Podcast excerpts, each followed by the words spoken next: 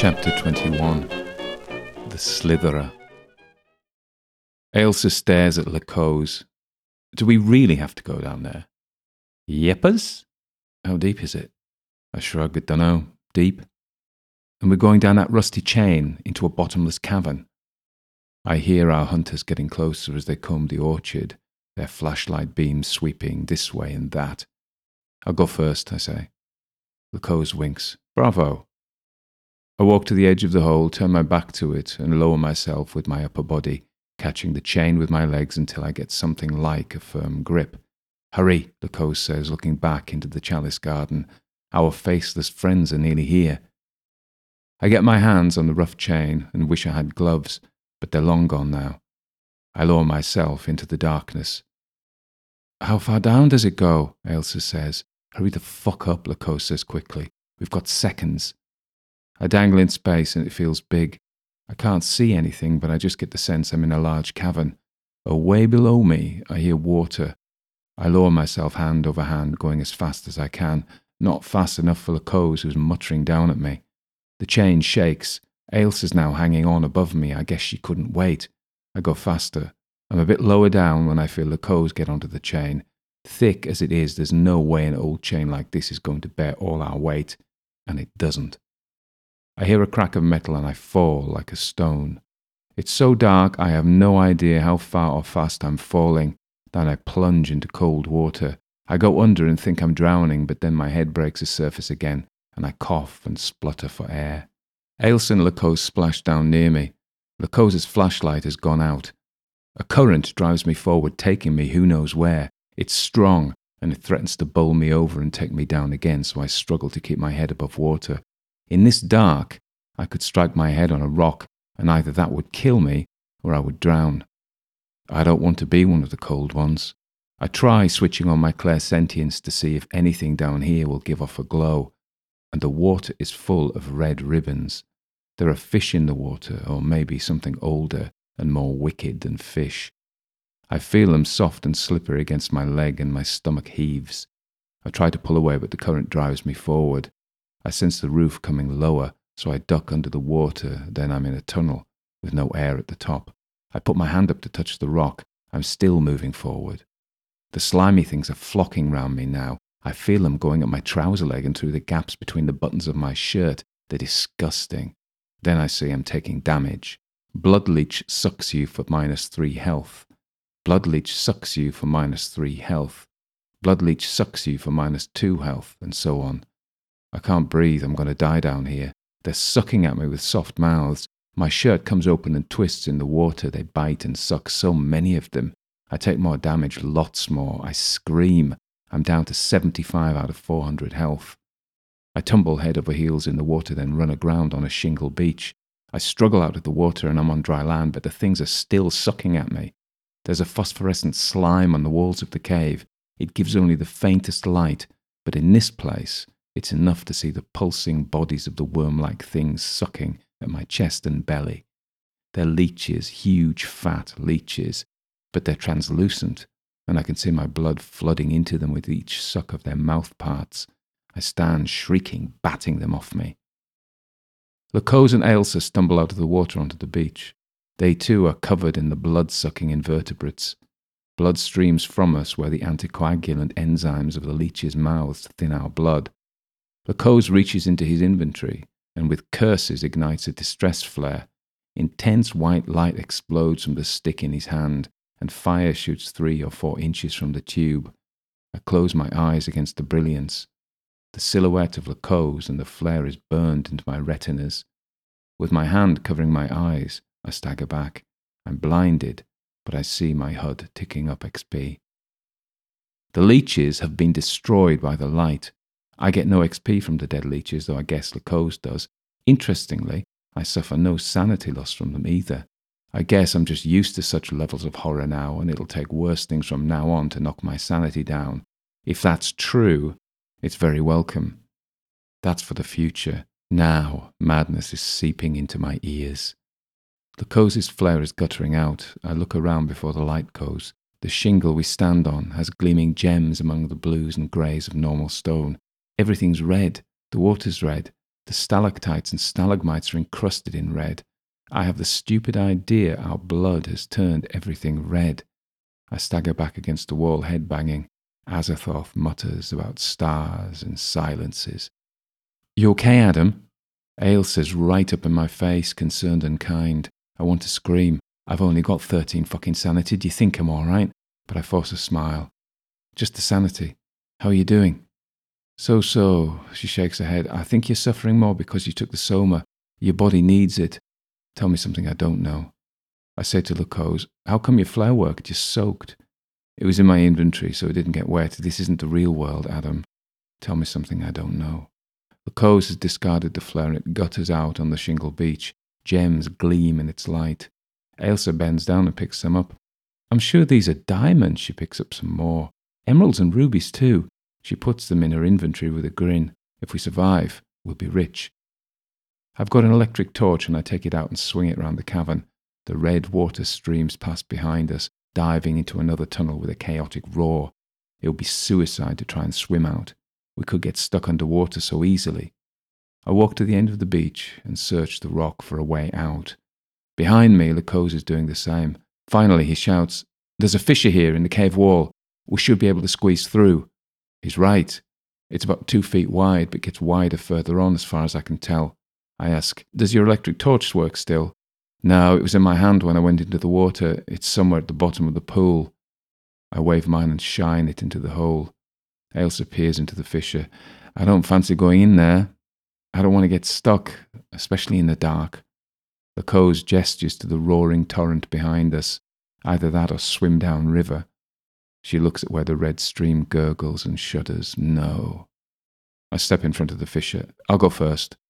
I turn sideways to squeeze in. I almost get stuck, but drag myself through and send the buttons on my jacket exploding in a cascade. I can always get a new jacket. I pull my leg through and move sideways, my face turned. The rock walls close in, pressing me tight. Ailsa's right. We could get wedged here. I press forward, and from behind, Ailsa shouts, Okay to come in. It's really tight. My face is away from her, and I can't turn my head. I yell back, Wait! What? I, I can't hear you. Louder, I yell, Wait, Ailsa, just a minute. And when I think I'm jammed, the walls open up and I burst forward. I can even turn sideways here. I glance back down the fissure. It gets narrow, but you can come through. She's more slender than me. She should be okay. I back off to give her space. When she gets through, she's panicking with claustrophobia. She clings to me for comfort. Then, after a minute, she's fine. Lacose comes shortly afterwards. I was cursing all those game ice creams then, he says, and laughs. And chips, Ailsa says. They're laughing now, but the way could get narrower ahead. If we get to a place we can't squeeze through, we'll have to come back and try our luck in the underground river.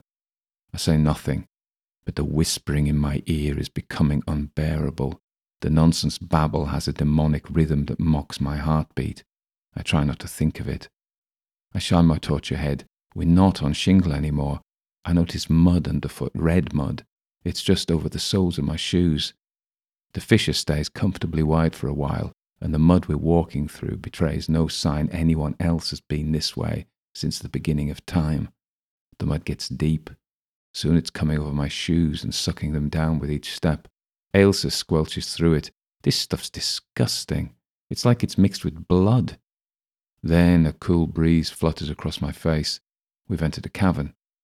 My torch is faint now. The batteries must be poor quality to dim so quickly. I don't suppose you have another flare, I ask Lacose. Yep, cover your eyes.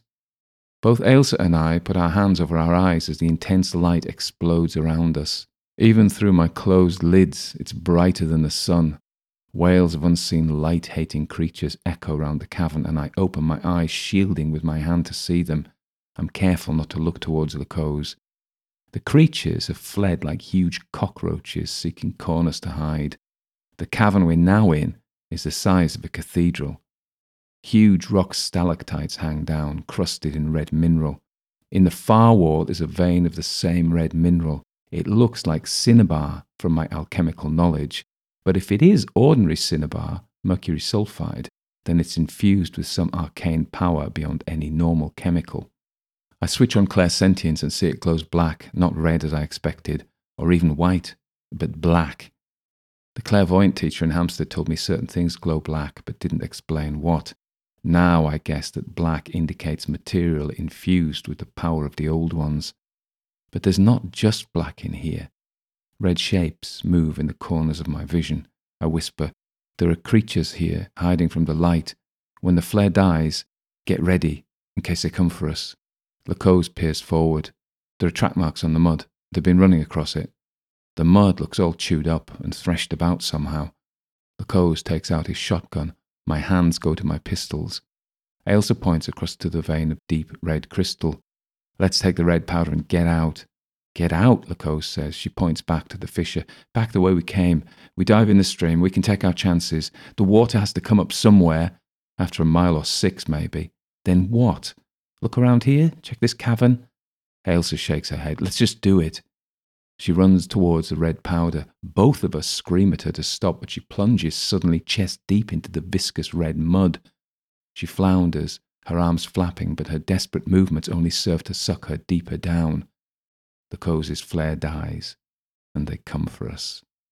I have my clairsentience on and see them undulating across the mud, more centipedes and cockroaches.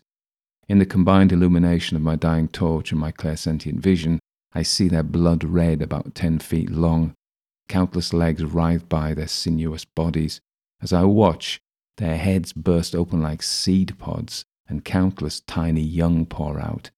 It's like someone sticks a burning knife into my brain. I scream. You observe something horrific, minus 10 sanity.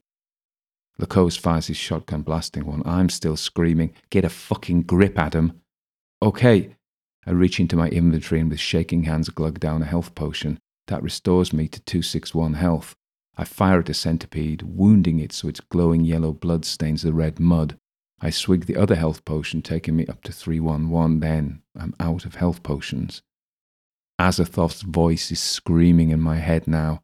Tendrils of death flap across my vision like dried flowers blowing from a grave.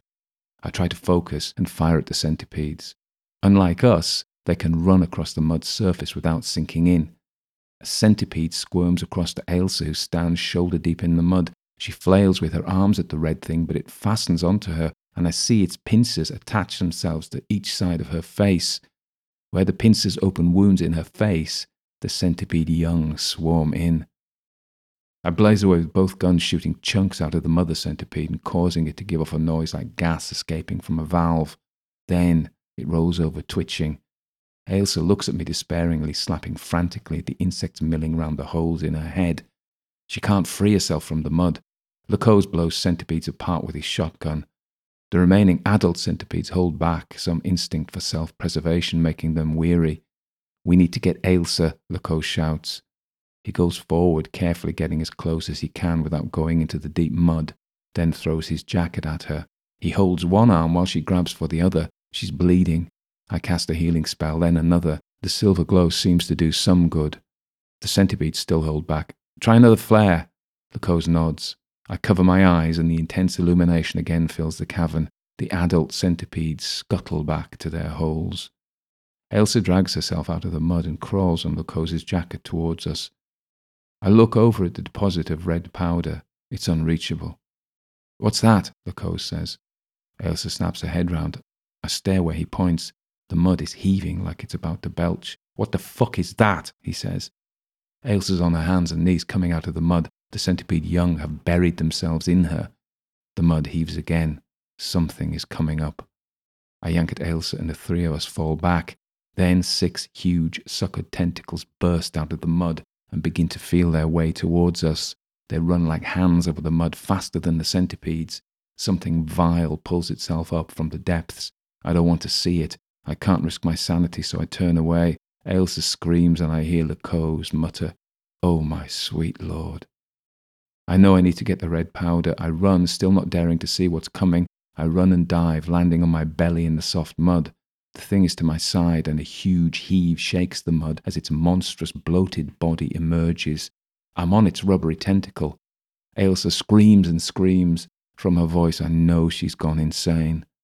The tentacle throws me towards the red crystal, and I crawl forward, sinking down into the mud. But I get momentum because I'm on my belly and I don't sink as fast.